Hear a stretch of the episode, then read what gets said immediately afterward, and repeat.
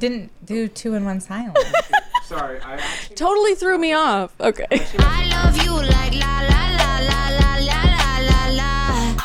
And we're back. We're back for another episode of Couple, Skate, starring I'm Emma Arnold and Pidge. It's been a while. we always say that. It's one of our catchphrases. Yeah, it's been a while, and, and it's been a hard week. It's been a long week. Yeah, yeah. Which it's been a long two weeks this time, or three weeks. Oh, no, I think it's a month. Is it a month? Yeah, yeah, yeah, It's because a, long lot month. of things have happened uh, that I've definitely we we haven't had we haven't talked about. Yeah, that's true. Um, okay, well, it's been a long month. I don't know how. How's your month been? Hot, Yes. muggy, Yes. um, panicky a little bit. Yeah. Um, we somehow ended up adopting a puppy, which was a total accident. Mm-hmm. Um, we got, I guess, I'm not sure. I haven't decided whether it was some sort of um, like trick that the Yeah. shelter pulled. That they're like, this dog is four years old. This dog's four. He's four. very chill, very chill man. or if it was an accident, like they meant four months, or, or if something. they, he was just like because he was like super scared at the shelter. Maybe he seemed older. maybe. Like when you went and looked at him, did he seem like a, a pup? Well, I so they advertised him as four years old, so I just assumed. So when I went, I didn't think about his age, other than like, oh, he's older, because I never wanted a puppy. We've talked about puppies. I don't. I didn't want a puppy. Well, yeah, and be careful because he and Bev, who is your puppy, have been wrestling in the grass and chasing each other. And now he's absolutely pure filth. He's damp and wet. So normally he's adorable. He's filthy. Um, but he's just like super gross right now. Yeah, so he's little. He's a little terrier type. Um, I told you I'm not touching him until I give him a bath later. He's like Bev has her his whole head in Yeah. her whole mouth, and he's like, "This is amazing. This is loves so it. much fun. Good times for everybody." Um, yeah, so we got him home and then we had him for like a week, and I was like, you know, this dog really seems like a puppy in a lot of ways, but they said he was four, and um, sometimes there's a weird adjustment period with dogs from the shelter. Like they really don't express their entire personality Yeah. for a while. It Yeah. takes them to kind time to warm up to the pets and the household and everything. And then about uh, two weeks in, I took him to the groomer, and she's like, "Oh, you brought a puppy? Is this his first time getting his hair cut?" And I was like, "How old do you think this dog is?" She's like, "There's no way this dog is older than a year old." She's like, "This is a full puppy." It's a puppy. And I was immediately, I was like, this is a puppy. Of course, this is a puppy. He acts like a puppy. Yeah. Um, he- Well, and we watched him for you for a few days before you went to the groomer. And the first day he was pretty, he was a little intimidated by Bev and kind of in a new place and like kind of stressed out. But then the second and third days, he he and Bev tore around the yard nonstop all day, chase, chase, chase, chase, chase. And I was like, feel like this dog is a puppy. and because when you'd be holding him, he he does that puppy thing where he's just like all he wants to be in your mouth. Yeah. he wants to live inside your body. And, And he, he, would just be like- like, he, I like- love you, I love you, I love you, I he love you. soft gnaws on your hands, on Mm-hmm. your fingers, like he's teething. Yeah, yeah. You got a puppy. You got a puppy. Surprise yeah, puppy. surprise puppy. Turns out we do love him. He is. He's been a really nice addition, and he's he's, He's really cute. And because he's tiny, it's pretty easy. He's pretty easy to manage. You know, you can just like pick him up and move him. And the damage that he does to things when he chews on them is not much. But now we do have like an entire house full of puppy toys Yeah. that are everywhere.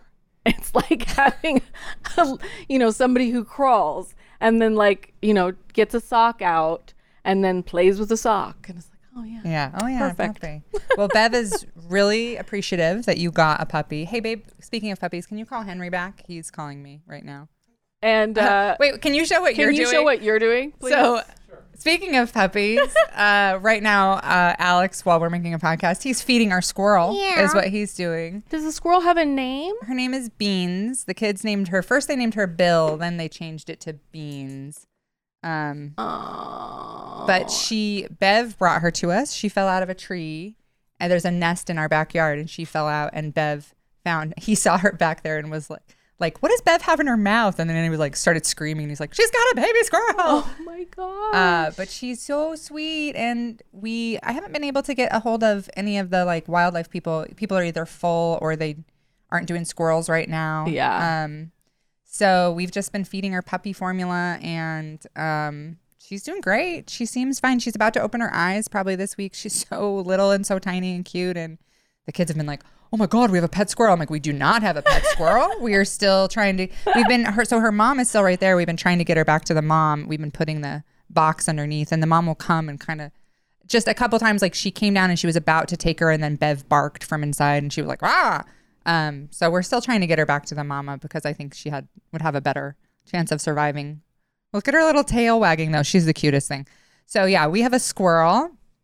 We're squirrel people now. And I am going uh I'm doing uh I'm in Eureka next week. And I'm doing Savage Henry uh, the club there, and uh, I was like, "Who are we gonna get to watch the squirrel?" And then I was like asking people, and I'm like, "Am I gonna have to bring a squirrel with me on tour?" I'm like the squirrel comic. I have to show up at the club like, "Hi, I brought used my to be squirrel." bee lady, but now yeah, now I'm a squirrel lady. So, that's really cute. but she's very sweet. Um, well, this I guess will be the Encounters with Animals edition of Couple Skate because I'm going to play you some audio, if I can remember where audio is on my phone. And this is from a couple of weeks ago when I was, we went up to McCall, which is in the mountains, and it's kind of like a, you know, a little lake town in Idaho and we went huckleberry picking and oh my gosh, where is this? Um, How do I play audio? I'm trying to remember where I have this. Um Did you camp or you guys are in a cabin? no, we were in a cabin. Yeah, this should be it. Okay, so I'm gonna play this for you, and this happened. I so it was like the middle of the night. It was three o'clock in the morning. We had the windows of the cabin open, and this is what. Make sure it's turned up. This is what we heard.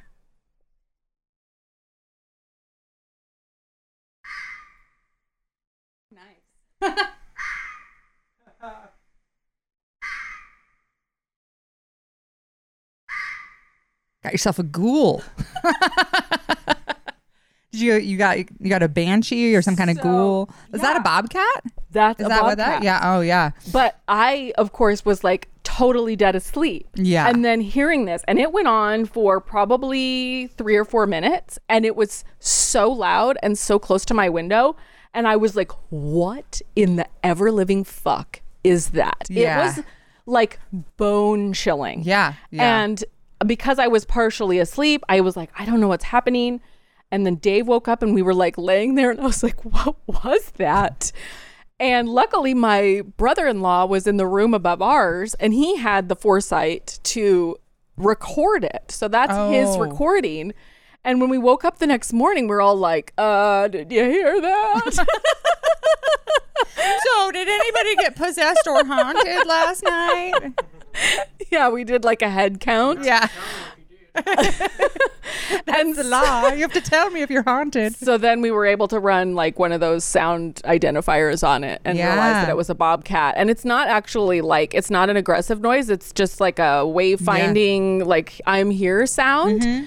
Um, and he said that he did see her on the road. Oh, cool. Um, because he was looking out the window and had a little more of a, a view out to the road, and so he did see her. Um, and he knew it was some kind of a cat, but he didn't know what it was. But yeah, it was a bobcat. yeah. So it was really, really exciting once we Those. realized that. It's funny because you know I grew up Oh, camp. these motherfuckers are Oh. now going to do this for literally, I can't even tell you how long they mow their lawn and do this. Great. Perfect timing. Perfect timing. Yeah. He's not a fan of the podcast. I Oh, no. think. It's probably because he can hear us cussing, Oh, you know. Well, I and guess they're we'll- good Christian Trumpers. cuss louder. um, it's funny because I grew up, you know, we grew up camping so much, and like you would always hear stuff like that. But I, f- you forget that like a lot of people didn't grow up outside. They didn't grow up, you know, camping and stuff, and so uh, like when I've had comedian friends who have come to visit and I've taken them to the hot springs or up to the cabin or camping or stuff, and they're like they grew up in like Atlanta or LA and they hear stuff like that and they're just like, oh my god, oh my god, we're gonna die, and you're like, no, it's just a tiny cat, it's okay. It's just like a tiny little fierce cat. We're actually, it makes them much weirder. Or like one time we were up at the cabin and there were some friends that were, they're very, not very outdoorsy.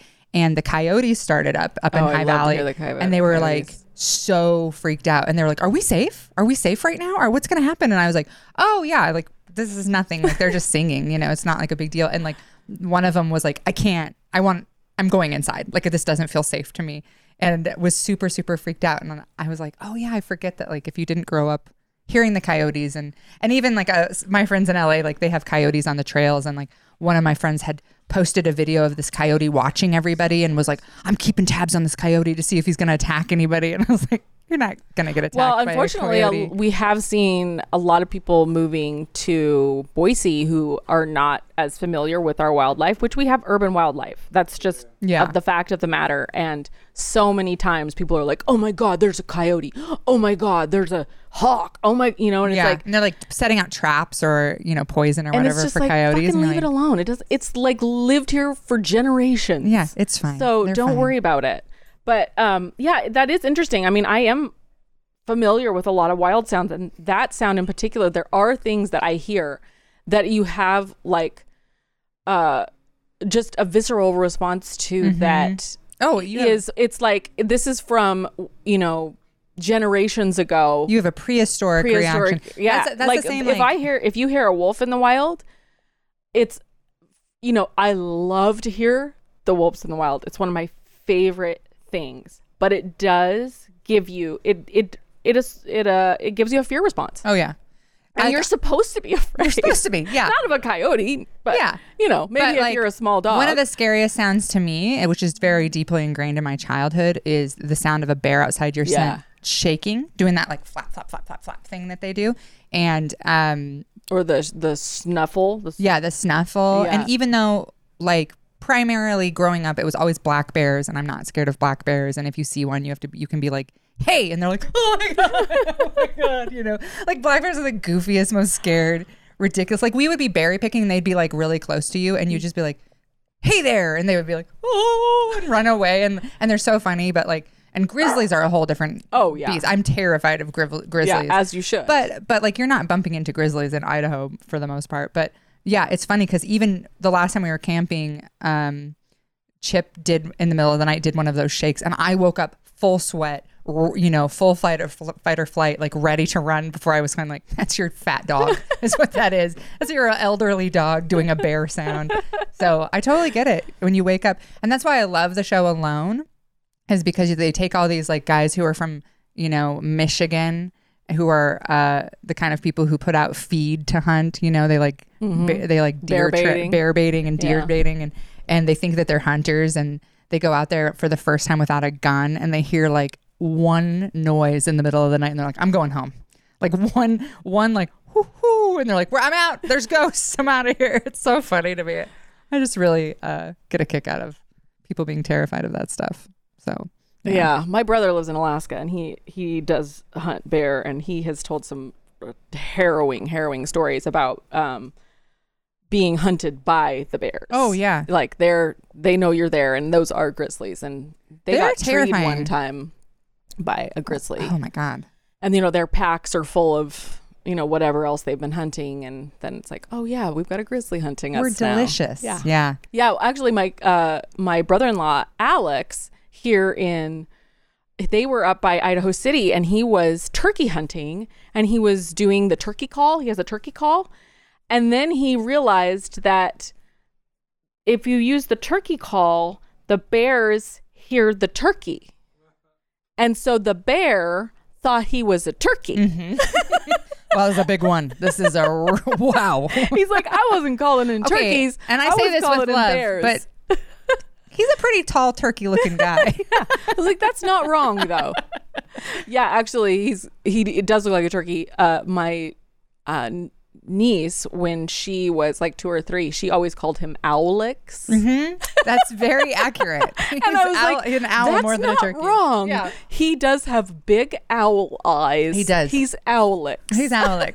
She's super accurate. Man, kids are so good at roasting you like that. Just finding like the thing where you're like, "Hmm, I do look like an owl. Yeah.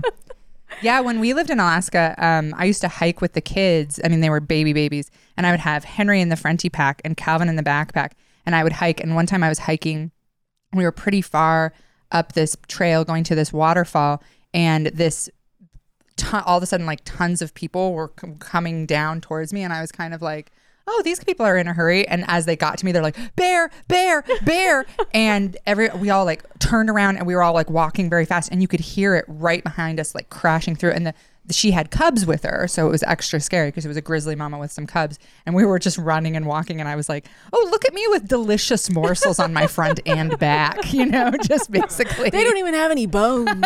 yeah, it's like, oh god. But we ran into bears a few times when we were up there, and uh, yeah, I was always really scared of the grizzlies up there. I'm not. I'm not gonna act like I'm too tough to not be terrified of a giant grizzly. yeah, they'll take you down. Yeah, They'll yeah. kill you. They'll eat ya. They'll eat you. Yeah. I was like, how am I gonna play dead with a two month old and a, a one year old? Play dead. You guys, dead. shut up. Yes. So it's been an animal summer Yeah. for sure. Yeah. But that's good. We're back to school. Thank the Lord Jesus. Yeah. Two of the kids are back. Calvin starts college on Monday. and uh, in true Arnold style, like four days ago, he's like, I think I want to live in the dorms. I'm like, uh, because we talked about it at length, and he was Right. like, I'm not ready. I, I'm not. I'm not. I'm not ready to make that step. And we were like, totally fine. You can live with us as long as you need to. And um, but then when he got his schedule and realized that he's gonna be, he doesn't drive, and so he was gonna be riding his bike uh, or taking the bus. But he's like there from like nine at night, and he Yeah. works down there too. So he's there till like n- from like nine to ten, and he was realizing like how exhausting that was gonna be, and he was like, "Man, I should just live in the dorms." And I was like, "Yeah, that would have been a really good option." And he was like, "Why don't you see if there is any?" And I was like, "It's, we're, I mean, it's happening. Kids are moving in."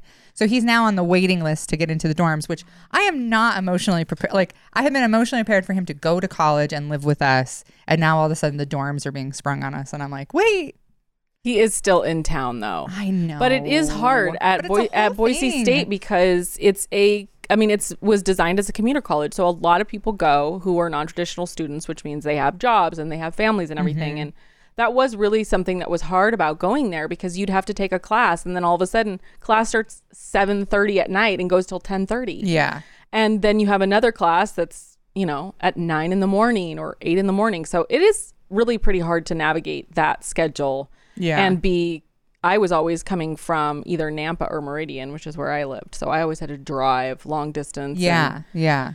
um, I think that's probably a pretty good idea, especially once Yeah. you're first getting your feet wet. And Yeah, and since he's not driving. Yeah. Well, and you know, he had been really, really nervous about it, but when we did orientation, they have the kids stay the night in the dorms, which he did, and he loved it. And Yeah. he was like, This is so fun, this is so cool. And it totally changed his whole perception of what it was and how scary it was. And so I think that really helped. And then he felt like comfortable and he met a whole bunch of kids and Yeah. who were going to be living in the dorms and like kids in his actual, co- you know, he's in the College of Engineering. So he was just like so excited. So now he really wants to live in the dorms. But so we had to like go down and be like, hi. I know school starts in like four days, but we would like to get on the waiting list. So we'll see. Maybe he'll get in, but, uh, or maybe he'll get in um, mid year. or a semester. Yeah. Yeah. Yeah. And so, but he's really excited. And the other two back at school. We went to Henry's first football game last night, which was fun. Uh, they lost 21 to zero. he was a little bummed. Um, but it was one of those times. So, like, uh, the dads at football, and of- of course, there's a couple moms doing the same things, but it was primarily dads.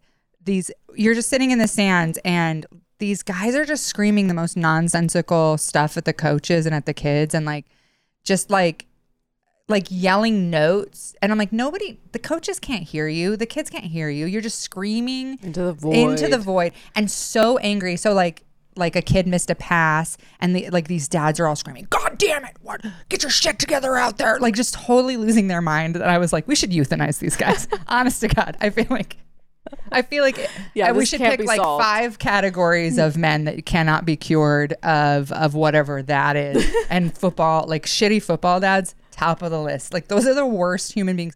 Like this one guy was just screaming obscenities as it at his kid who had just come off the field and had fucked up something. I don't know football. I have no idea what's going on and I don't ever want to know. Yeah, who cares? Um, but his kid came off and his kid's turning around like trying to hear him and he's like yelling a bunch of like you should have blah blah blah you should have blah blah blah and the kid's kind of like like you can tell he has to be respectful and nod so he's like okay thanks dad and i'm like he can't hear you first of all and also like what what are you doing you're just screaming at your poor kid who just you know when you're that age and you like fumble something like that it's like the biggest deal and i'm like you're just like increasing this poor child's humiliation so yeah Yeah, to Henry go, played. Dad. Henry played for like five minutes, and later I was like, he was kind of bummed that they lost and bummed that he didn't play more because he's been really practicing hard and working hard and getting up, going to two practices a day and like really busting his ass. And so he was bummed, and I was like, well, you looked great out there. It looked like you did a really good job. And he was like, oh, did it? Did it look like I?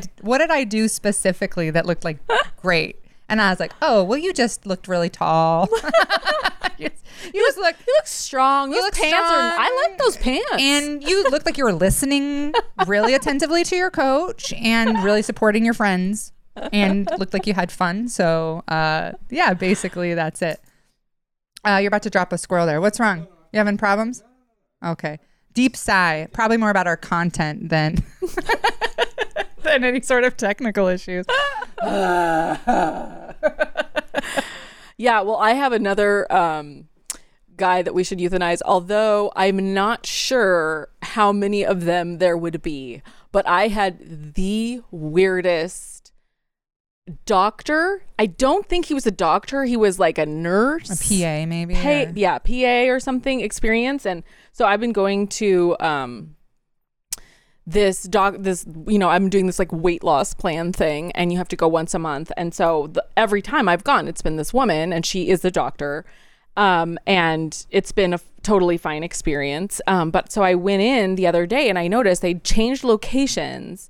And then i saw like you know, when I was checking in that it's her and then there was this guy's name and I was like, "Ooh, I'm really glad that I don't see a guy because I don't think that Yeah. I'm comfortable with this." So then I'm like sitting there, you know, and all of a sudden the door opens and this guy comes in and he's like kind of shuffling and he's wearing a mask so everything that he says is kind of muffled um, but he doesn't make eye contact with me but he just like sits down at the computer and he starts talking and he goes so how are you doing? And i'll tell you i'm this weight loss journey is so hard and i'm just really i'm really sympathetic of it. I've been working on my um, you know i've been really working on my diet a lot and i um, i'm down from like eight root beers a week to only i'm i you know i can average about three to four root beers and you know the root beer is really it's really hard to get off of root beer. You know you go to the you go to the um, fast food restaurant the mcdonald's with your grandkids and you really just want to get a hamburger and you just want root beer. It just it's so refreshing and and you know uh, we're finally finishing up our um, remodel of our basement so that uh, you know linda and i we we're now we have our own kitchen and we're we're out of out of her parents you know out of their their part of the house so we're down in the basement now and we've got the kitchen so it's it's much easier to make to make these dietary choices and and I I've really been trying to get back to exercising. I am not even kidding you that is not an exaggeration. He prattled on about his weight loss journey to me at no point ever asking me any questions oh about God. what was going on with me. Uh, like I was in it was like I was the nurse and he was the patient. Are you sure this wasn't a Bumble date? I was like, what the? F-? I, I was so flabbergasted that I just kind of sat there and nodded and I like kind of just let him go on and on. And he was talking like the weirdest gibberish in like slow motion. And I had never met him before, but he was telling me about things as though I had prior knowledge of yeah. them, like about his wife and grandkids and his living situation. His and so beer clearly he was adventure. older, but then he was because he was talking about his grandkids, but then he's talking that he's living with his, you know, in-laws and that he has a root beer problem. I mean, it was so fucking weird. and then he like stood up and shuffled out and he was like he was walking really slow. And so I like kind of thought Did I just get pranked? Is this I really did think I was like something happened, uh, and I just didn't even know. And so like I made another appointment, but then I thought about it later. I was like, oh, I think this was full on a nurse Jackie. Like dude was on pills. Oh yeah, he yeah, was yeah. on pills. beer. He's trying to get off of the root beer. Which I is, think I he guess probably works at a p uh, at a you know at a at this doctor's office where you know the medication it is a um it is a controlled substance so he has Mm-hmm. access to it and i just thought oh he's like self-medicating Yeah. and he's taken this job at this weight loss clinic but man Wow. it was bizarre Wow. and uh, so I called back before my next appointment and I said, uh, I have a strong preference to never have an appointment with this guy again. Good for you. Good. This is something I'm paying for, by Yeah. the way. And to have, I was like, I don't even. I, I don't I don't want to even put myself in a position of potentially recreating it or something else happen. Like I don't want to know anything more about this guy. So weird. It was very weird. Yeah, dr- I think that was drugs. Don't, babe. You can't put that here. It doesn't look cute. I'm just Yeah, I kidding. was told just you bring this like ratty ass I squirrel know. box. You're right. We need to put wrapping paper on it or Yeah. something. She needs like a little like Get a cute carrier shoe case. box She needs a little has- carrier case or something. Yeah. You don't like my duct tape? You know what you should box? get? Hmm. You know those carriers that the pound puppies came in? Oh yeah. That's would- what, what you need. little- I bet you know where you could get that thrift store. Oh yeah. That's actually a great idea. because she's so tiny. She's a little, she's a pound puppy. She is. She has a little pound puppy. Yeah. That would be Yeah. really cute. A little collar. That's what she needs. Yeah. Yeah. Well, that's very bizarre. Um, that reminds me of our old dentist who year, was so such an odd dude. Uh, Dr. Guy Handsome. Uh, Is he a muppet? yes, of a man. And um, years, and he was so like in your in your appointments, he was like so like, "How's it going? How are you? How how's school? Are you are you enjoying it?" And he always just seemed high as a kite. And years later, we found out it was because allegedly he was giving you half of the gas and then using the rest himself. Uh, and that made a lot of sense. Every interaction you ever had with him, where he was like, God, this fabric is so soft, huh? Do you like a soft fabric? I love soft fabric. And you're like, just clean my teeth, man. Like, It's what the really hard to get on? off root beer. I mean, the Root root beer beer. seemed like the weirdest possible thing. My wife, she's she's so mad. She told me she's gonna leave me unless I can get down to three a week. You know, like it's a real problem. It's killing my marriage. I love it. Yeah, I'll never think of root beer the same way. oh, you it. should It's be con- careful just in case he doesn't investigate Oh, that and yeah, know. Cirque might he eat a doesn't. squirrel. He yeah, he ha- he's a known chicken killer. oh so, yeah. Oh Cirque. yeah. Um, well, I've been um, all right. So, uh, football dads, um, root beer addicts. Those are the euthanists. I've been so I've been. Am I doing- wrong? No, no, no, no, no. Um, I've been doing. It's very similar to in the, when you're talking about no one, someone not asking you any questions. Uh, not on purpose, but I've been doing a high fidelity this last month. Um, didn't mean to, but I'm basic. I've been just basically like meeting up with all my exes, and uh, but unlike high fidelity, it's not to find out what's wrong with me. It's been every time like, oh, yeah, that sucks about you. That's interesting. Uh, not every, not all of them, but it's weird. I had a project that um, one of my exes, uh, and this is like, you know, this is after my shitty relationship. I dated like pretty decent people. So these are all those people who are, none of them are bad people. None of them are like awful or anything. They're all pretty nice people, but that we just didn't click. But um, one of them, it's, it's been this weird kind of cathartic thing where like, one of them I did a project with, and I was like, oh, this is kind of nice. Like, we, without like a weird sexual element, we actually have a nice friendship here. You know, like whatever was keeping us from really connecting when we were dating is gone because there's not a, a chance for that. And instead, we can just be like very good friends. And then another, when I, when I was on the road, uh, one of my exes uh, wanted to be on the show and came down and was on the show. And uh, I was kind of like not looking forward to it. And then it was fine. It was great. He was very friendly. We had a nice time catching up. Later, he texted me and was like, Your husband is so hot and so handsome and so cool. And I was like, I know, he is, huh? And that was really fun. And then I uh, ha- ended up seeing another one of my exes, but uh, who I, I had been really anxious about seeing and like felt like it was going to be like this kind of like dramatic thing. And then we were sitting there talking, and it was like root beer guy, where I was like, this is the most long, this is the longest, most boring conversation I've ever sat through where you've never, you're not asking me a single question about myself. And it's been like a weird month of, uh, like, wow, he's really just going for it over there, huh? Yeah. Yeah. Yeah, no, they he has a, some kind of a y- yard maintenance process that really does go on for 3 to 4 hours. Wow.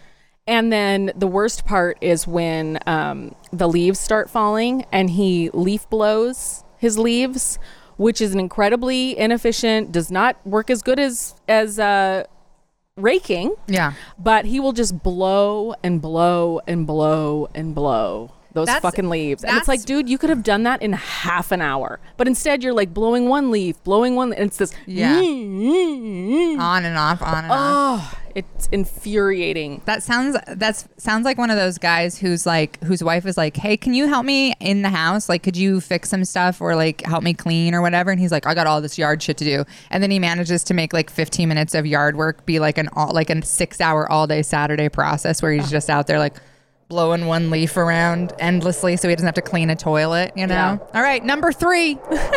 got our third guy on the list. Oh, and I'll give you another one. And we have it's Saturday, so that means the uh, military jets are out. There you Yeah. go. Yeah. You're welcome. Just a nice peaceful Saturday on the patio.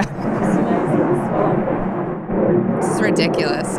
Well, So, um, I had an encounter with a person that uh, is a salesperson for that I've worked with in my job, but not for a really long time. And this person, I have never liked them because they always spell my name wrong, even though my name is written right there and my email signature in big letters says my name. They always misspell it when they they, spell it? respond it. J O S E L Y N. That's and I'm just like, you know what? If it's your job to be a salesperson, like fucking pay attention to people and like it's not like we're sending uh, you know once in a while an email if we have a volley of emails it's right there like a hundred times and you're so like oblivious that you don't even notice that Mm-hmm. you're always spelling my name wrong oh and by the way i've pointed it out okay. yeah yeah I, I'm, point, I'm always like just- oh fyi my name is with a c not an s um so but this guy i hadn't worked with him in a long time because of the pandemic and then uh reached out a couple weeks ago and then i got an email from him um this week and he's like um oh no sorry he called my cell phone number which he must have had from years ago. And he's like, Yeah, so um, I took the proof to your uh, office, but you guys aren't in that office anymore somehow, and you didn't mention it. I'm like, First of all, why are you dropping by people's offices anymore? Like, things have changed. Yeah. You know? Yes. You haven't worked with me in three years. Guess what? A lot of people aren't in their offices Yeah. anymore And you're annoyed. yeah, like he was so annoyed that I didn't tell him, and I was like, "Well, you didn't tell me you were coming. You know, I'm not. I didn't know that anybody was still like doing the drop by. Yeah. After two and a half years, three years of COVID, and the the, the whole world was up, you know, jumbled up. Like, don't be mad at me that you're just randomly doing the drop by, dude. What? Nobody's dropping by. Nobody's dropping by. Yeah. And then, so then I emailed him back because I'm like, don't call me on my cell phone. Um, and said, yeah, so we moved offices three years ago. here's the new address, but just FYI, I'm in the office two days a week. So if you'd like to let me know when I can come by and pick it up at your place of business, I'm happy to do that. Just communicate, Mm-hmm. you know? Like, Have how you- is it? Like, that is that his honestly his first experience with after three years, people not being in the same place at the same time? Have you have you tried spelling his name wrong every time? Well, so I have thought about it a lot. Um, his name is Todd, and I've I refer to him as Turd. I'll just say that. Okay. Right, because you're grown up.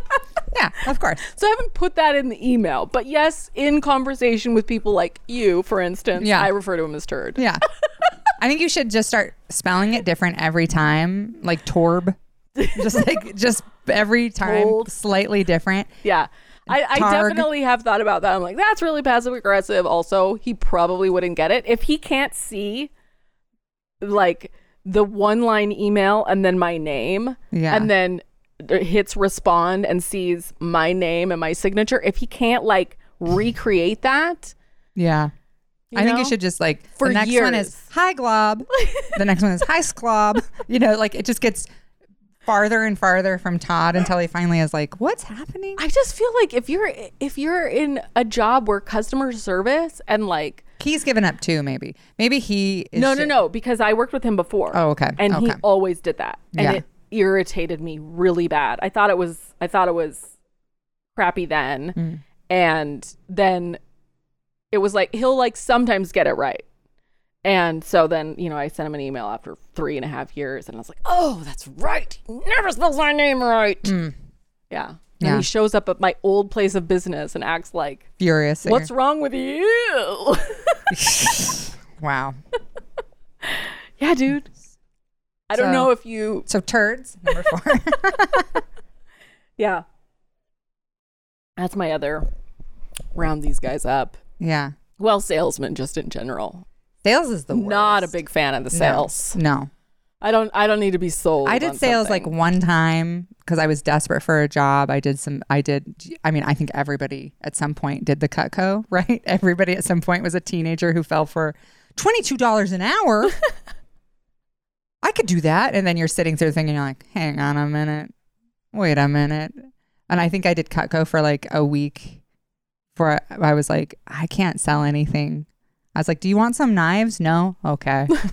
you know, like, I'm a I never salesperson. did. I mean, I did customer service. So sales is, you know, sort of part of that. If you work at like Rite Aid or Pizza Hut, you know, you're gonna upsell somebody on extra cheese. But um, I did go to a job interview in quotation marks one time where I had responded to an ad in a newspaper, and they're like, "Yeah, come to the interview. It's at such and such a time." And then I walk in, and it was like a conference room with a bunch of chairs, and then there was like a salesman up at the front. So it was like a job interview in which they were like trying to cattle call all Yeah. of these people to do some kind. I think it was like for one of those. um I, I mean, it was probably a, uh, what is that called? A pyramid scheme. It was a pyramid scheme. Yeah, yeah, definitely. Um, and I think it was the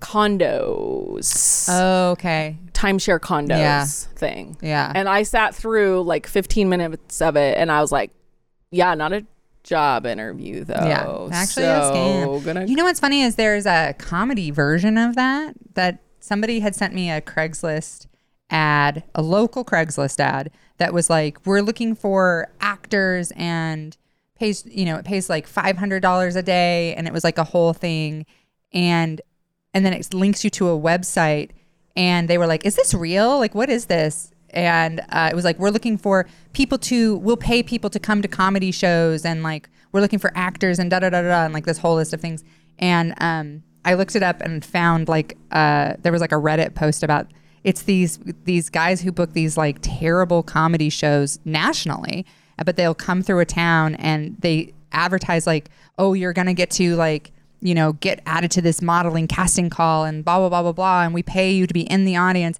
And then you're there and they do the show. And then they just like roped 50 people into watching a bad comedy show, that which they film and put on YouTube and TikTok and stuff. But they just like trick people into coming to these shows. And I was like, that's pretty smart, actually. Maybe I should start like an MLM comedy thing where like I'm at the top of the pyramid scheme and then you pay I get 50 people under me to get 50 more people to come to shows. I, I think it's actually impossible to make a legitimate living, and certainly I've been thinking about how can I trick people. yes. I, I've I've come to- because everybody that I say, even at the very very top of the food chain, you realize like, oh, this is actually all just a scam. This is all just a trick. I mean, that guy, that WeWork guy, he now just gotten another you know billion dollar investment, and you're Yeah. just like, so so we all agreed he was a fraud. Yeah. and this was a fraudster deal. yeah. but. Okay, I mean it'll be the same thing when Give Eli- him another chance. when Elizabeth Holmes gets out. It's like we, there's something about us that we just really want to um to be sold something even if it's just all smoke and mirrors. Yeah. To just have like somehow some kind of a facade that's really I mean, we've had whole presidencies Yeah. based on that kind Yeah. of fraud. Oh yeah. So, yeah. What, My- what what can be our fraud? Here we are trying to come up with legit businesses like sauces. I know. We shouldn't be doing that. we should have a business that like if you give us $200, we tell you this two of the ingredients to the sauce, but then you have to get 15 people under you to give the you $200 of which we get 100 and then you can tell them the two ingredients and we tell you four ingredients. and uh, yeah, I think we could I think we could come up with some sort of couplescape pyramid scheme. Maybe, for sure. Yeah, it could be something to do with couples. I think that's a really like people are real vulnerable when they're in like like kind of early stage coupledom. Mm-hmm. Maybe it could be something to do with that, like Yeah. some kind of relationship. You know what we should scam. do? You know what we should do, which is really profitable? Be misogynist. I don't know if you've heard like Andrew Tate, like this shit. Like you can just go out and be like, the problem is women. That's why they don't get any pussies because women are terrible and all they want is your money, even though you don't have any money. They're still gold diggers. I think we should start a misogynist MLM. Um, and and we'll only prey on men okay we won't take any women's money obviously but i actually think we're onto something here we just need to be misogynists and you can make a ton of money that way i'm so excited do you know who andrew tate is? Are you are you aware of this phenomenon? This is great. This is what i asked for. I went i left him a note this morning that was like i need you around 12 to just come right to the fence and uh, do as much yard work as possible. What if you turn your sprinklers on so it's just going a little bit over the fence and he's getting sprayed? I could do that, but I don't know how to use the sprinklers. Um, but I was gonna say, uh, Bodie mows our lawn and trims. Oh, nice. And uh, he takes mm, 20 minutes. Yeah. And so their property is not bigger. Smaller, yeah, Not bigger. yeah. Um, but yeah, it's four hours, give or take. Mm, so um, it's not going to end. And and it seems Okay. really arbitrary. The the woman who lives behind us, she always, always, always, always waits for the hottest day of the week. If it's 104 and it's six o'clock in the evening, yes she fires up the mower. she's like time to go yeah I'm like, you know what she's I'm always people- like, Pete. if, if Bodie's gonna mow, I'm like, get up at eight o'clock in the Do it it morning. gets Do it before it gets hot. No. Always saying that. And then inevitably, she's like powering she's, up that's that a hair shirt situation she's like she's out there self she's doing some self-flagellation And, I, and it's really like. Dave and I laugh about it. We're like, oh, yeah, there's Oh, Sherry. 106 time to get out there and mow yeah Which I've always heard is really bad for the lawn. Like, if it's really hot, what you want to do is leave your lawn longer yeah leave it alone and not stress it out by mowing it super short, especially during the heat. Also, don't cut your flowers. Look at this. god just wrestle wrestle wrestle wrestle wrestle she Bev's, i just love how she puts her, his whole head in her mouth and is just like and he thinks it's so fun. yeah they love He's it like, this is perfect This to is have great. somebody eating I my love head. it. I love it. Well, we uh we when we were in Oregon, my friend came with us who is going through a breakup and um uh if I had any like illusion that I was still like a cool, fun young lady, that is gone because uh you know, she's like in the thick of like the the breakup and like, you know, dating and like Bumble and doing all this stuff and we were like that's 11:30. like she was like really like wanting to go do stuff and have and we had we had a really fun time with her. It was so so great. But she like had so much more energy to party than we do and it was very funny cuz one night when we were in Portland, she was like um, she had a couple bumble dates and she was having so much fun and we were all down in the bar with some comedians and like it was really great. And then like around like 12:30 um she and like she and like one of the people were, were kind of like disappeared. And i was like well i don't know if they went to the room you know because we were all sharing a room. So i was like i don't know if they went to the room. So we alex and i went and when we um, played whist on the patio for like an hour for what felt like a reasonable amount of time until we were kind of like well we're it's like 1.30 octogenarians yeah, like we do. went played whist. yeah. So then we were like, okay, well we're tired, so we went and like knocked politely, and then when she wasn't in the room, I she had gone to another bar with people. It turned out, and then so we like got ready for bed, and then we were laying in bed in our jams playing whist, and she comes in with like she's gorgeous. She comes in with two gorgeous people because they're like grabbing some stuff, and she's like, "What are you guys doing?" We're like playing cards. She's like, "Are you ready for bed?" We are like, "Well, it's like 1.30. So, and I was like, oh, "I feel like we're the grandparents in Willy Wonka right now. Like we're Charlie and the Chocolate Factory's grand. You know that we were just in bed, fully like sheets up to our chins, like you kids have fun though. And uh, yeah, I felt like the oldest old lady, but also I was like, "Oh, I don't." I'm good, actually. oh no, A I- week of shows, after a week of shows, I I'm can't like, even imagine. Yeah, I don't I mean, really I, wanna- I was. It was Friday night last night, and I was in bed by nine thirty reading my book. Oh, nice. And Dave was on the couch watching the ball game, and I was like, "This is the absolute perfect scenario for me." Yeah. So- yeah, I have fully embraced it. It's uh, we went uh, to the football game last night, and then we came back, and we were like, should we go? Because it was so nice last night, and I was like, should we go downtown? Should we go out? Should we like? And we were like, or what if we just like. Uh, took an edible and uh, snuggled. so we had half an edible and we had a little snuggle and we kind of do the uh, let's go out in the afternoon.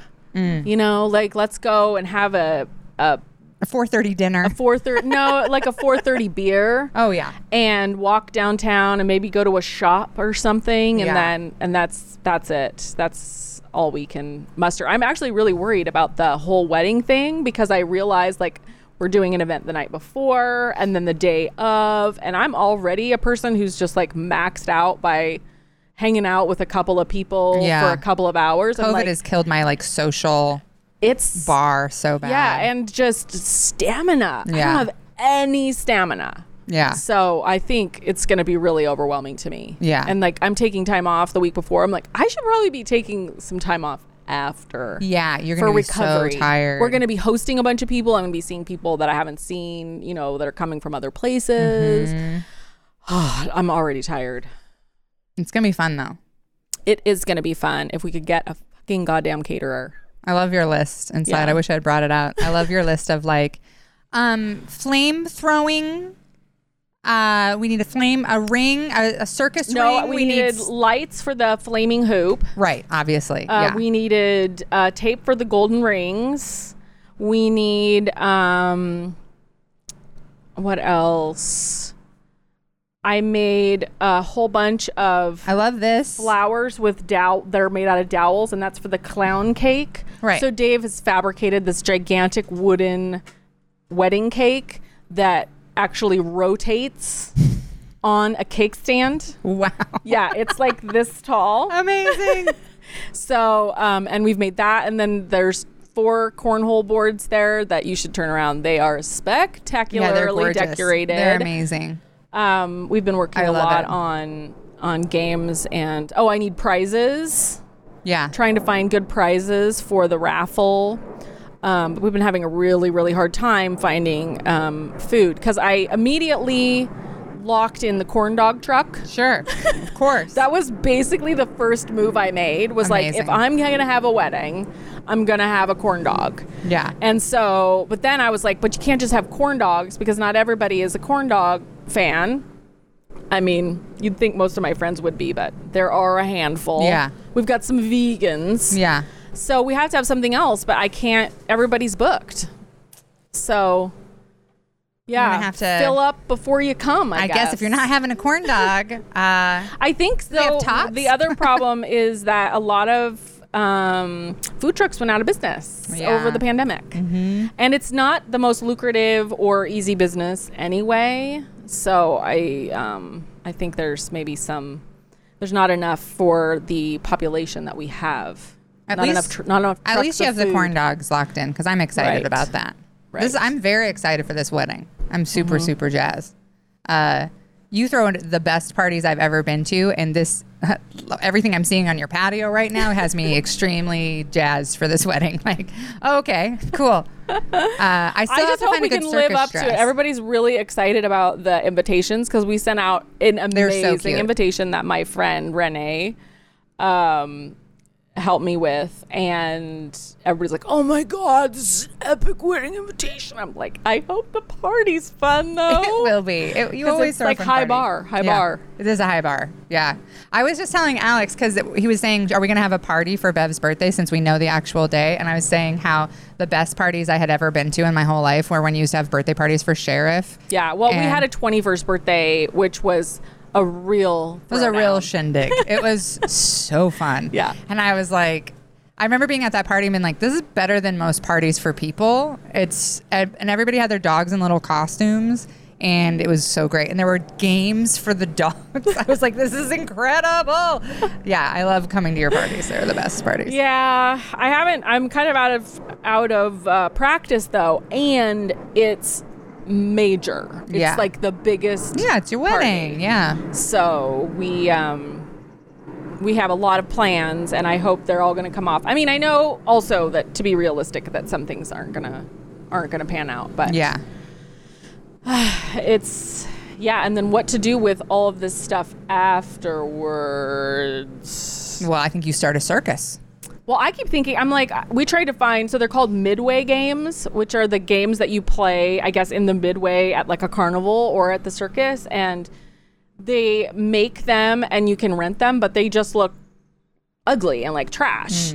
Um, and then they're really expensive. So Dave really wanted one of those. Um, it's called, so it's the hammer game where Yeah. you hit the hammer and then it the thing lights uh, or hits a bell. What is it called? It's called. The strong man Called- thing? No. It has a really weird name. Anyway, he really wanted one of those, so we looked into renting one, and it was like two hundred dollars for the day, and it has to be, uh, you know, uh, attached to your vehicle and towed somewhere. High Striker game. It's called a High Striker. Did you know that? Did not know that. Yeah, it's called a High Striker. So now um, he's building one. But then. I'm like, this is going to be the fucking cutest High Striker ever because I've seen them. They're yeah. ugly. Yeah. They used to be cool, not anymore. And so I'm like, how come we're gonna like make this whole thing, and why wouldn't we then rent it out after our party? Yeah. You know, you Yeah. want a really cool high striker? That's what you should do. Hand-painted, You should be a party planner. Why aren't you a party planner? Oh, I don't want to plan parties. But you're so good at it. yeah, I do not. I definitely do not want to be a party planner because if you're planning the party, you have all the stress and none of the fun, That's unless true. it's your party. That's true. but what I could And also be- because it would be like any freelance thing like that where you're like, oh, it'll be so fun. And then people are like, here's my idea. And we're doing exactly my idea. And you're like, those are bad ideas. Yeah. That's not a fun party. and it's, you're going to hate you don't that. get to use like we've been able to use our creativity because we're designing things that we want. Yeah. and that's in our style. But if you're like answering to somebody else's, and other people don't have great parties, so they're then you're all of a sudden a wedding planner, and Yeah. you know somebody's like all having high anxiety about you know the slightly light blue hydrangeas or something. Yeah. Like, yeah. No, thank you. No, you're right. People have bad taste and they aren't fun. So I um I do think though, like working with Dave, we are incredible creative collaborators in that I can have a completely bonkers crazy idea and then he can fabricate it. You know what? It's so funny. I, that thing I sent you last night about how Pisces loves, which I was like, this is so you. It's so funny. But afterward, I was telling Alex how the very first time I met Dave, I was so excited and so thrilled because I could tell you guys were going to get married and I could tell you were perfect for each other. And and it was that was part of it is I was like, this guy just thinks everything that Jocelyn thinks is about like he just thinks you're the most amazing brilliant person. And i was like this guy's gonna build everything that you're like here make me a high striker and it needs to be pink and red and it has to have this and he'll be like on it. Yeah. What a brilliant idea. Well, that is somewhat true, but also it sometimes he takes a little convincing because I'll be like, here's my idea. and so, like, the whole giant wedding cake, I was like, well, we have to have a ring toss. Um, and of course, the rings are wedding rings. So, what if we did, uh, you know, a ring toss that was like a cake? And he was like, hmm, no. But then what happens is he starts, he takes that as a jumping off point, and all of a sudden we have a five foot by six foot wide wooden wedding cake on a cake stand. he starts Um, noodling, and, then he's like, what would be really cool is if it rotated. and so then he gets so he takes your insane idea and escalates. right. it. I love it. Right. And Yeah. but but initially he's like and so initially he was gonna make like a board with some dowels on it. And he's like, Oh good, I have dowels. I can use these dowels. And I'm like, but really though, yeah. wouldn't it be more fun? And um so uh, he does he does take a little convincing, but then once he's in it, he goes he way over engineers and makes something like completely spectacular. I can't wait to see it. Yeah. I can't wait. They to had to see take it all of out to my parents' house um, because it, it takes two people to lift. Of course. Yeah. when you were describing, when you were at the beginning of this conversation, you were like, he's made this wooden wedding cake. I was kind of like, I didn't, I didn't question further. I just was like, Yeah. oh, okay, sure. Uh, but now that I know the details of it, I, yeah, I, you guys And are, even beyond, you will be like, what on earth? I love and it's it. a clown theme. Yeah, of course. Yeah. So it's got a lot of really fun clown um, clown uh, details on it, and we got to get the high striker done. We got to get the tightrope done. Yeah. Yeah. Um, the flaming hoop, my mom and I are going to work on this week. And I had to get, I had to order special flickering lights because, of course, you want to make sure that it looks like it's um, actually burning. Yeah. You don't want a hoop that just is lit up. I was going to get like a lit up hoop, and then I was like, well, but they do make flickering lights. yeah. Yeah. So, anyway, Oh, that's a lot of wedding stuff. yeah. Yeah. And the the uh, unicycle is right here. Bodhi's been practicing. Yeah, Alex tried it out. unicycle, which apparently is impossible, which I guess makes sense. yeah. But yeah, we got it for Bodhi like a couple weeks ago. Which, by the way, pro tip: if you need a unicycle, just check Craigslist or Facebook Marketplace. We had several to choose from. People get in a then- minor yeah. market. We had several to choose. People from. get them and then they're like, "Oh, this thing doesn't work. This thing is broken." Actually, I had a friend who was a juggler and um, a magician, and he said that the trick to he's like, it, "It's not fun, but the trick to learning how to ride a unicycle is you have to get a running start. You literally have to like when you're first learning because people will you know sit on it and then try to pedal, and your your balance is like you can't actually get it going. But he would take it and like do like a little run and then jump on it and then start pedaling and and apparently that's an easier Momentum. way to learn. It does seem to really need momentum. It needs a lot of really good balance, which, um, you know, like a lot of core strength, Mm-hmm. Yeah. Which I think Bodhi is not as, uh, had, doesn't have that really dialed in. Um, we've been watching a lot of tutorials on YouTube, and there's this Australian guy who can teach you to ride a unicycle. And so Bodhi's been doing everything like the way this guy tells you. And he recommends being up against a wall, like a brick wall, like at the school, and you you just kind of start inching along like that. But um, yeah, we're still not at can get any further than like one or two rotations. I bet Alex can do it.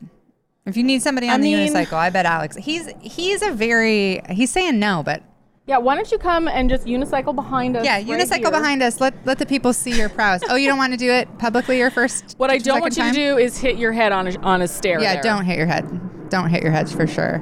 I love that this podcast has four dogs, a fucking unicycle, a squirrel. Like it's already a circus. A jet. A jet. Jets. multiple jets. Somebody Mowing. Weed, weed whacking and mowing. Uh huh. Just a very chill Saturday. It's a family podcast. the family podcast for Pure kids of all chaos. ages. Pure chaos.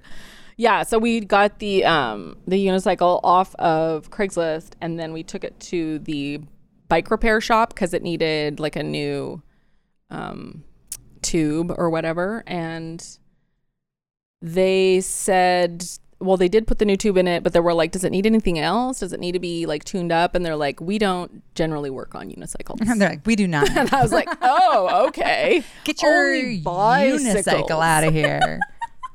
Insulted. Yeah. Yeah. I like, it. like this is clown college lady I it's it immediately looking at it, I'm like, this is the kind of thing I'm like, I could do that. And then Yeah, of course no, I can't. can't. No, of You course can't. I can't. But I, my confidence is immediately like, I could probably do that. I could definitely. And do that. honestly, I don't know that I've ever seen a woman on a unicycle. I've definitely seen men on them. And when I used to work over by the foothills, there was a guy who had one of those off-road unicycles and Mm-hmm. he would actually ride up the trails on the foothills Oh, wow. on a unicycle. wow. Yeah. That's, but he now that I think of it may have been Elvin or it was, it was yeah. it know what? may I think it was an elf, actually. real. Yeah. may have been like a hallucination Yeah, from yeah. my boredom. now that I think of it. That is pretty impressive So though. did I actually see that? Alex is I feel like he doesn't want us watching him. He's taking it out of oh, sight. Oh yeah. Yeah. Something you got to do privately. Unicycle. Your private unicycle. You don't want people watching you. I get it. This is something you do by yourself. well, he's trying it on the lawn, which is an interesting tactic. Cause I was like, oh, nobody needs like a really super smooth, like Yeah. you know, like the roller skate Exactly. skating rink or something. This is my okay. This is my otter Oh. trying to hump Beverly, even though she's like seventy five feet tall. Is the funniest and thing that to me. he's he's fixed. yeah. He doesn't know that though. He'll try to hump her, and she just kind of politely looks at him like, "Okay." Those would be the cutest puppies though. I know they would be really cute, actually. and it does happen. A little dog can impregnate a big dog. Mm-hmm. oh yeah. Oh yeah. So, or vice versa. yeah. Yep. It's a bad system. Um. So, anything else? Oh my gosh. Well, yeah, I mean, it's been it's been so long and I'm sure that a million things have happened. I had a a list of stuff. Um oh, I was to say uh I got distracted by the mower, but it's funny. So yesterday when I was at coffee with this guy I had dated and we were talking, um I had this realization that ties into the when I was joking about euthanizing is like my my bar for men has gotten so much higher Hmm. during COVID. I realized as I was talking to him, because he and I were talking about some other guys who he was like, Oh, how's so and so? And I was like, I don't talk to that guy anymore. Fuck that guy. And he was like, Oh. And then like that happened like, th- and when I would tell him why, he would get that kind of man quiet where you're like, you know that you do the stuff I'm saying, but you want to seem progressive enough that you're not going to be like, well, that's fine. He does that. So you're just sort of silently like.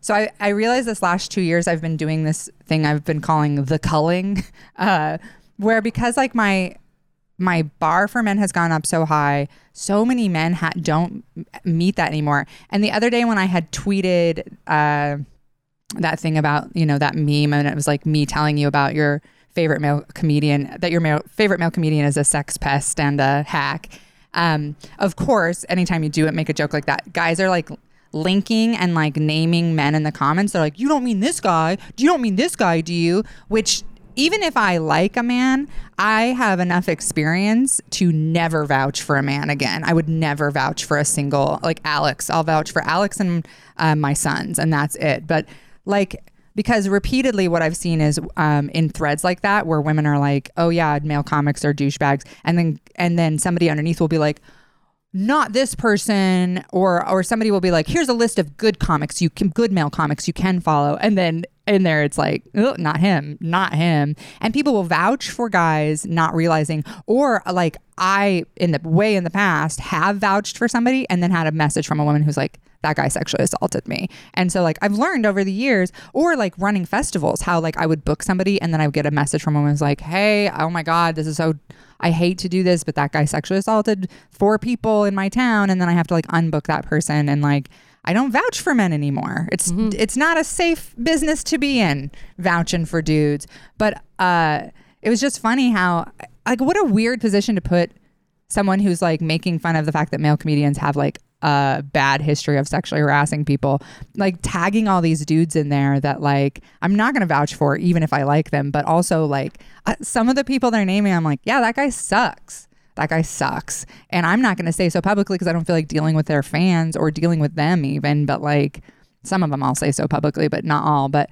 I was just kind of like, it. It this last like month, I really realized that like uh so much of what I when I was talking to this guy yesterday, we were talking about this this man that we both know who got fired from his job for using it to like uh, sexually prey on younger women and to like emotionally prey on younger women. And I was saying how like this this guy called me out of the blue, kind of seeking sympathy, and I was just like, I'm glad. I who like who do you think you're talking to? I'm glad you got fired.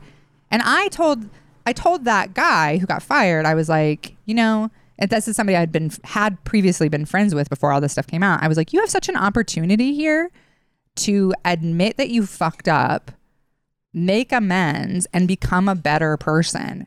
And he was like, oh, I called trying to get sympathy and blah blah blah, but instead you're just like really re. And I was like, this.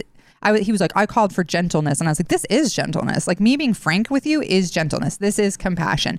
Me being like, you, you know, you're not going to, you're not going to grow in any way if you refuse to accept that your actions have hurt other people. Um, and he was just kind of, I think, disgusted with me. And but I was telling this person yesterday about that interaction, and he was like, I could. T- he was just kind of like, well, that's a really gray area what he did and blah blah blah blah blah and i was like no it's not it's not a gray area it's not there's nothing gray about it at all like if you use your position of power to fuck with uh, the people you should be mentoring it that's shitty behavior. And i just i just realized like oh man i i just my bar has gone so through the roof. And i and i think for a while i felt sort of apologetic about that and sort of bad for these guys where i would be like oh i feel bad that i'm cutting these guys out or i'm like not being friends with them or i'm like you know like not working with them professionally or or whatever because i don't i don't think that they're like good men and and yesterday i was like no this is what they need honestly how are they ever and how the are thing these is, is like what the, the argument that I had with my dad about it when um, Harvey Weinstein, you know, got in trouble. Um, and he was like, "Oh, you know, it's just a, it's just really a loss to the artistic community because he was able to produce all of this ama- all of these amazing movies." And I was just like, "Do you really think there's not somebody who could step in and do whatever he did and do it better and do it more interesting or give somebody else an opportunity?" I was like, "There's no void." yeah there like it's it, it- there's always room for more people and if we lose somebody like Woody Allen put somebody else there. Yeah. There's And- somebody else who has a really interesting outlook and who's a great writer and like whatever. There's we don't miss anything by chucking those guys. And the loss of the artistic community is usually actually uh, the the women and other Oh, right. Well, people who are like, it- I don't want to be in this industry anymore. This fucking think of the loss of the industry of all the people who left because of what Yeah, he did versus the people of uh, you know who he supported like Yeah. no that that was an actual void that was like you know 45 60 80 women Yeah. or whatever Yeah, and- we won't lose anything if we lose that guy And like as I've gotten older, you know, when I was a younger woman, you know, uh, comedians that I went on the road with who perpetually tried to have sex with me or who like tried to pressure me to have sex or tried to coerce me or just constantly made sexual comments to me. Like we're talking older male headliners that I was on the road with who like constantly were making remarks or doing stuff to make me feel like very sexualized. Um, when you're kind of in the thick of that as a young woman, you're kind of just like, I guess this is the industry, and you just sort of like navigate it, and you don't really think about it a whole lot. But now I'm older, and I am instead of men being mentored, I am mentoring, and uh, it's so easy not to fuck the people you're mentoring. You know, it's just such a simple thing to be like, yeah, obviously. I would never in any way sexualize somebody who is coming to me for professional advice and trying to like understand the industry and and the art and and like it's such a gift. I wish I had been mentored by people who just mentored me instead of also having to navigate their horniness. And whenever I'm mentoring, like um, when we were in California, there was a young woman who uh, has opened for me for a few times, and she's like a huge fan of mine, and she's really amazing and so funny and talented. And she was talking about how like every time she tries to work with a male comedian, they try to fuck her, and how like demoralizing it is, and how frustrating. And she was saying talking about it as if it was her fault as if it was something she was doing. And i was like no that's those guys. Ah i was like those are like nobody should be treating like that. You should just be able to be excited about comedy and people like uh, help you along with that. And like nobody fucks with you because you're a little baby bunny and you're just so excited about comedy. And and I was like those guys are wrong. Like you should just be able to like But but not only just like the you know the sex part of it or the sexualizing or the s- sexual harassment, but I think there is a problem with um, mentors who uh, don't who are are just perpetuating bad practices, bad practices in general, and uh, you know, so it's like it's it's not even so much, or it is often the sexualizing thing, but just also maybe uh, making workplaces really unpleasant to work in. You Yeah. know, I've heard so often about writers' rooms or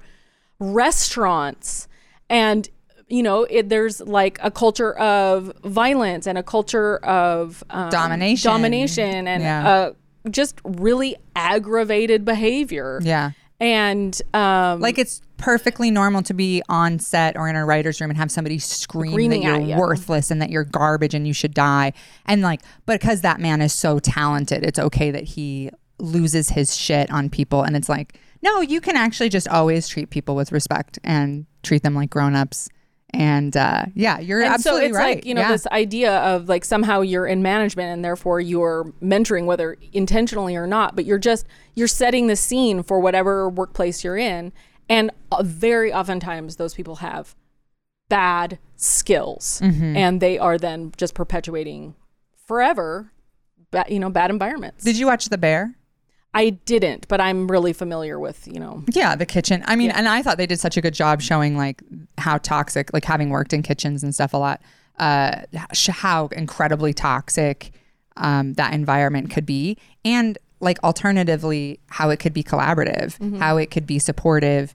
And I feel like so often when women are running a space, obviously not always, but like when women are in charge of a space or some or are like running things, like that's the feel is it's collaborative, it's safe, it's uh, you know, somewhere where you can expect to be treated with respect and dignity and it's not that hard. Yeah. It's not that hard to do. So, yeah, I don't know. I Yeah, but you maybe can't retain your chokehold on power, you know, forever. Yeah. Because you're the, you know, number one person who can only do everything that that, you know, it's just like, it's just sick. And I, I really feel like we see that in most industries. yeah. Yeah, I mean know? comedy's not anything special. I think for I think it's just more visible It's- in something like comedy. One one thing I feel I feel so sad for men in so you know watching watching a lot of relationships between men. I'm like I wish that you guys could figure out that like domination isn't like the end all be all. Like um Yeah, bull- being the biggest bully like uh, th- that isn't the best. that at the end of the day like everything doesn't have to come down to like winning something you know Mm-hmm. co- com- competing for some t- higher tier that like you can that actually like partnership is really great in in every form whether it's romantic or friendship or whatever it's like partnership is actually and sometimes you'll be like working with men or in a group of men and i'm like ah, i feel so i feel bummed for you that you still don't quite get that like Yeah, we just had this this conversation with with Bodie about um, the fact that it's not Oh, look at this romantic man. Oh. This is a husband. Now, Oh. this is a husband. Flowers and eggs. This is a man who loves you. look at this. Look at the size of this baby. this is so we are growing um, all the flowers for our wedding, Oh. and we wanted to do dahlias because they uh, they bloom through the end of fall, and since the wedding's in September, and so we put my mom and Dave's mom in charge of growing dahlias, and this is what Dave's mom did. She's like, "Oh, you want dahlias? Yeah. So, you want dahlias? So my dahlias are here. They're Yeah. cute. Oh, little dahlia, little dahlia. And uh, yeah, and then she's like, this is a dahlia. so what you were saying about dominating and being the best is actually wrong. Great job. Yeah. You know what? Forget everything I said. Be biggest, be best, uh, go harder than everybody else. I was completely mistaken. Um, this is this is wild. Yeah, it's the size of your head. She has a body buried under those dahlias. That's how you get those. Well, she is a botanist. Oh. so she uh, Cheating. Yeah. has, does have a green thumb, and that is really, really amazing. And honestly, f- for a circus theme, Yeah. what you want is freakishly big dahlias. yeah. well, and look at some of the cute ones I picked. So like this, These- those are mine, beautiful. and they look like they're so little, like little clowny looking ones. yeah, Like this? they're really cute. So I picked kind of the cute ones that look like they're hand painted. Um, but They're yeah, beautiful. she she went for size, Yeah. which is really what I wanted. Yeah. was a was ridiculously giant dahlia. She nailed it. so I'm look at hoping that. that they'll we'll have some for the wedding. If not, like I told my mom, we'll go to Fred Meyer. Yeah. We'll Well, that's amazing. Uh, Dave. Yeah. I love that man. What a good husband. Yeah, and then he brought like what three dozen eggs, Yeah. hopefully. Eggs and dahlias. It's all a girl ever wants. It's not that hard to keep your It's wife true. happy. It's not no. really. I Alex. No, just kidding. He he brings me plenty of shit. He's he when I it was funny when I came home last night. Uh, I gave him like the most incredible blowjob a person can ever receive. Right, babe? He's embarrassed, but he knows it's he's it was. But it was literally every time I see one of my exes, I'm like, "Want a blowjob? You're great. I love you so much. You're such a good man." Uh, you fixed our dishwasher. You went and picked up the kids. You, like I never have to remind you to do anything. I don't have to be like, "Hey, would you please do some housework?" It's just I would just love a to great take partner. credit for picking Dave because really it's the same way. I'm just like, oh, thank God. Thank God that he's like got a head on his shoulder. He's really smart. He's super helpful. And honestly, I think it's a fluke. Oh, but guess what? Today is the anniversary of when I was working the Basque Wine Fest and a guy came up to me and said, Hi, Jocelyn, it's Dave. Dave from high school. Oh, Dave from high school day. Yeah, and the reason I know that is because I was working and I took a picture over the crowd because the crowd was like this insanely large crowd. And I posted it on Facebook and just saying, like, oh, we're at the Basque Fest. And then, um, you know, years later, I noticed when that picture came back up in my memories that Dave is in that Oh, picture. cute. He's standing to the side and he's drinking a glass of wine, and it's like the instant. It's like the minute before he introduced himself. I took a picture of him. So it's like we always know that that's Yeah, our day from high school day. I, I would have brought a giant dahlia. I didn't realize we, I did forgot we were celebrating. Yeah. That's a very romantic. Our first, um, uh, our first little anniversary is in March, and it's when um, at a music festival we had been flirting for a couple weeks leading up to that, and at a music festival uh, we started dancing, and Alex had, had had taken a little bit of allegedly LSD and started. Uh, this very shy, sweet man started grinding on me. And I'm an exhibitionist. I'm not a shy person. Started dry humping me so hard in the middle of this dance floor. Oh, you're saying no, but you know I'm right. That I was like, hey, hey, hey, hey, hey. Not because I wasn't into it, because I was like, we're in a public place right now. Um, and I was like, this guy is a very passionate individual. Uh, and I, and that was our, our like first little interaction was uh, who was the who was the artist? Oh, Princess Nokia. Yeah. nice. Yeah, it was great. A little dry humping at Princess Nokia started us off. Oh, babe. So that's what we celebrate.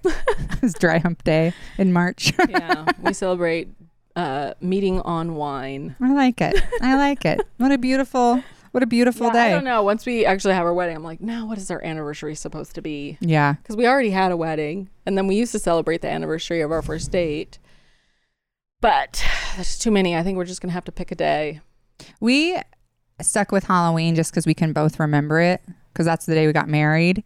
Um, otherwise, occasionally I'll sort of like realize like, oh, I think is this when we went on our first date? We don't have very good memories for dates. so, oh, I don't yeah. either. And like I said, the only reason I remember it is because it comes up in my On your Facebook, Facebook. memories. Yeah.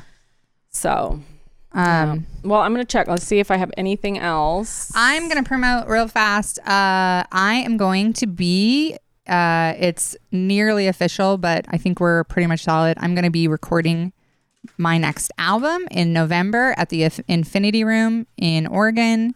Um, and uh, it's a really cool spot. And uh, I did a show there a month, I don't know, whenever we were in Oregon, a month ago, three weeks ago, and had such a good time. And it was such a beautiful room, and the crowd was super, super fun. So if you're around Portland or around Salem, Oregon, um, you should come for my album taping. It's going to be really, really fun and exciting and um, limited seating because it's not like the hugest room. So, but we decided to do in there because it just was great. It was like really great. Oh, there's Turd. I see he messaged you. Um, so yeah, I'm promoting that right now. That sounds really fun. I wish I could go. You know what we we talked about because I mean I have a lot of lovely fans in Oregon and, and Portland and Salem who uh, will come for that. But I was like, it would be super fun to rent a party bus and just like bring a bunch of my friends over and just uh, book some comedians for the party bus on the way over because it's not really that far of a drive. Uh, and just do like a big comedy party bus on the way there and and just like have a very good time. Uh, Yeah, it would be good to seed the audience with some of your biggest fans. my best my best guys Yeah. yeah, my best fans that, that would be super fun um but instead i think what i'll do is uh i uh, when I was there, you know, I have this new cop joke that uh, is I love doing, and it's very funny. And in the crowd, uh, there was this guy who was like really big and had a bald shaved head. And when I went into that material, he like leaned back and kind of crossed his arms, and I thought, oh, this guy's a cop. He's, He's not gonna Lives Matter. he's not going to care for this. But then when I told the punchline, he started laughing super hard and he like had to put his head between his knees for a second. And uh, and then when I got to the the bit about firefighters, I was like, "Oh, are you a firefighter?" And he was like, "Yeah." And I was like, "Oh, you, then you're gonna love the rest of this joke. you're gonna love this." And he did. And uh, afterward, I was like, "Oh, I should just do." Uh, a show that is like free for nurses and firefighters and teachers and just be like anybody who's not a cop can come for free. Just because I thought that'd be funny, but also because afterward he was like, "I'm gonna bring all my firefighter buddies next time you're here," and I was like, "Oh, please do." Those are my favorite. So, uh, yeah, he that was a really good time, and that room was so fun. It was it. It used to be one of the rougher clubs in the country, but now it, it's so great, and um, yeah, I can't wait to do my album there. I'm very excited. It'll be very very fun. So, cool. yeah, Congratulations. That thank sounds you, awesome. thank you. Yeah. Well, the only other thing I had on my list was that I got invited, Dave and I got invited to a dinner party from somebody who we don't know very well. Um, and this was a couple of weeks ago. And so she sent me a text and she said, you know, I'd love for you guys to come to dinner. Um, and I said, that sounds great. What can we bring? And um, then she said, oh, why don't you bring a bottle of wine? Which makes a lot of sense for me because she, you know, I Yeah. have a, a wine family. And so then the day of the dinner party, she sent me a text and she said, um, never mind about the wine. I have a friend coming and she's pregnant. Um, so don't bring the wine. Okay. What am I missing? Yeah. I was you like, can't you can't drink wine. so I was like, so the she's pregnant? rest of the people at the party yeah. are not pregnant. Uh, it's one bottle of wine. It was like 10 people. Yeah. And her, uh, she's like, oh, she said, I don't know why I didn't think of it before, but don't bring wine. I have a friend who's pregnant who's attending. Weird. And I just thought, like, I am I really missing something like in social, like my social graces, my, you know, what, what? I have never heard that whatsoever. In fact, in a lot of places, pregnant women still have a little wine, like in France and you know, and Salmon, Idaho. Uh, you know, like I, I feel like it's a very weird thing to be like, no one at this party can drink because one person is pregnant and isn't drinking. so then, so if, if somebody was like in AA, like if I went to the party and was like, oh, I don't drink, she'd be like, don't bring wine. Don't bring wine. You know, like Yeah, I thought it was extremely weird. I think you should And then what was it. even weirder was being at the party and they just kept pouring people more water, just like tap water. And I was just like, okay, well, so if you don't want wine, then maybe do a fun beverage. Yeah. You know, do a do a sparkle with mint and watermelon. Yeah, like virgin mojitos do or something, but don't Yeah. just pour everybody lukewarm water. Because this one lady, one is lady is not. That is super Yeah. super weird. Well, I, th- I thought about asking her, but I was just like, uh, this is almost too weird for me to. Yeah. To I don't even Well, want to deep dive into it. what and whether it was like, was it something that she actually thought was like, what she was that that was that was socially the thing to acceptable or appropriate, or was it like the pregnant gal who was like, "I'll come, but there can't be any wine there." Yeah, I don't know. I've never heard of that. okay. It's a it's not you. That's a weird situation for sure. It's kind of like what we were talking about how that that gathering um, that said no kids, and then people were freaking out that you couldn't bring kids to this two hour thing, uh, and you you were like, why? I mean, I never was like, wait, I can't bring my kids. I was always like, oh, thank God, no problem. or just even understanding that there's things for kids Yeah. and there's not things for kids and that was so yeah it's the it's the reception And the break is often extremely nice if you have kids. Yeah. I love to go to something without kids for a while so that, like, because my experience with uh, a lot of gatherings where kids are allowed is if you have little kids, the mom is up chasing that Yeah. kid around the whole time and never gets to visit with anybody. That was always my experience with having kids is like I never got to at a party talk to anybody because I was trying to keep my kids from, you know, bre- breaking something or falling off of something. And so I always appreciated if somebody was like, "Yeah, we're not doing kids there," because it was like, "Cool, then I can time. actually talk to people." yeah and and this is the night before our wedding it's for a two hour event the entire next day is a hundred percent about kids Yeah. there's gonna be A literal bunch of kids we've got things for kids we got food for kids Yeah. you know like the fact that I got pushback from that, I was like, really? Why are parents so obsessed with their kids? Yeah. Why do you want your kid there? It's, and also, I don't want, I know it, exactly what's going to happen, which is what you say. All the parents are going to be running around with their kids. and it's a toast and roast. So like it's speeches, you know, because like you said, you didn't want speeches at the wedding, so it's the night before. Everybody can, you know, open mic their thoughts, you know, like what people love to do, and uh, it's exactly the kind of thing that if you have like kids running around is kind of distracting and and creates like a whole different feel. and the kids are going to want to get up Yeah. and be on the stage and talk into the microphone. Yeah. And we're not going to be able to do the toast and roast. It's, It's going to be adult- a kid karaoke is Yeah. what it's going to be. and it's just like an adult fun little and cocktail then party what thing. if my friends want to be blue? What if they want to say some what if they want to cuss? Like yeah. Of course, it's supposed to be like a cocktail hour. Yeah. Yeah. Yeah. But I couldn't yeah, I was just like, "Really? You're going to push back on this?" I'm- and you're going to say, "Well. I'm not sure we can come because, you know, we really want it. We we were expecting to bring our kids." Well, I mean, we went a lot of places when we were kids, but we also had a lot of babysitters. And what I want to say to parents is just get comfortable with having a babysitter come every couple weeks. Yeah. For a couple of hours. Yeah. It's really honestly, it's good for your kids. It is. To not have you there, Yeah. constantly monitoring them. Yeah. And good That's for like- you to remember who you were before you had a, kids. That's a really good example for you to be an ad- a, a, like a whole entire person Yeah. of your own without constantly being mediated or mediating your child. yeah. Yeah. It's a really good example for them to know that they aren't the, you know, planet that your son revolves around 24/7. yeah. It's not like you don't love them and you're not taking care of them and you're not doing everything for them, but seriously, 2 hours. Go go have a drink and have some fun. Yeah.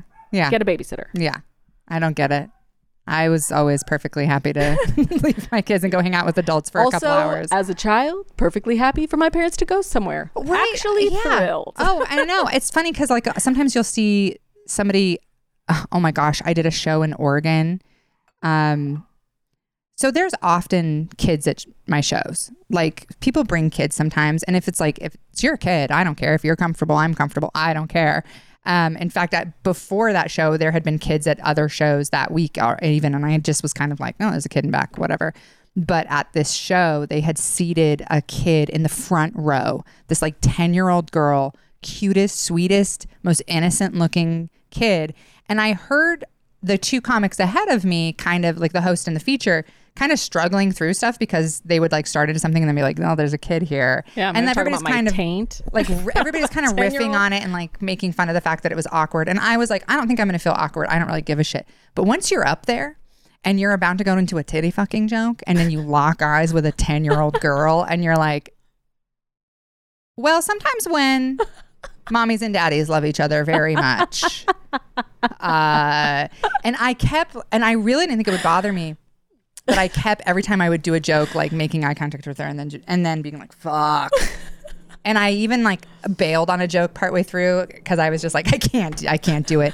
And then partway through, she got up and left, and I was like, oh fuck! I bounced. Like she and her mom got up and left, and and I was I was never mean. I was just kind of like, oh, like joking about it. And I was like, oh fuck, I bounced this kid, and it made the room weird. In fact, when she left, I was like, I guess she's a cop, like to to get people to laugh again because everybody was kind of like, oh fuck, we bounced that kid. But then afterward, they were like, oh no, she um, there's a she's actually a comedian's kid and she comes to a lot of shows, but um, there's a law in Oregon that minors have to be out of anywhere that serves alcohol by 9 p.m. So she had to go partway through your set. And I was like, okay, well, put her in the fucking back next time. like, it was distracting enough having her there. But then when they had to get up and leave at nine o'clock, and she looked sad, but because she had to leave, but we thought she was sad because I, I had like said like oh, I can't do this joke in front of a 10 year old kid. So Yeah, it was really like, awkward. come on, can we just please really, like, have- ah. Some zones. I mean, I know, Yeah. like, I know I'm an asshole because I don't have an affinity for kids. And I mostly am just exhausted by being around kids and knowing kids. So I know that my tolerance is real low. But still, I feel like there needs to be It's okay. a line. It's okay sometimes. to have adult comedy. yeah. uh and and like i get it. You're like oh what? She's you know she watches youtube. She's probably heard that stuff worse than that blah blah blah. I totally get all that.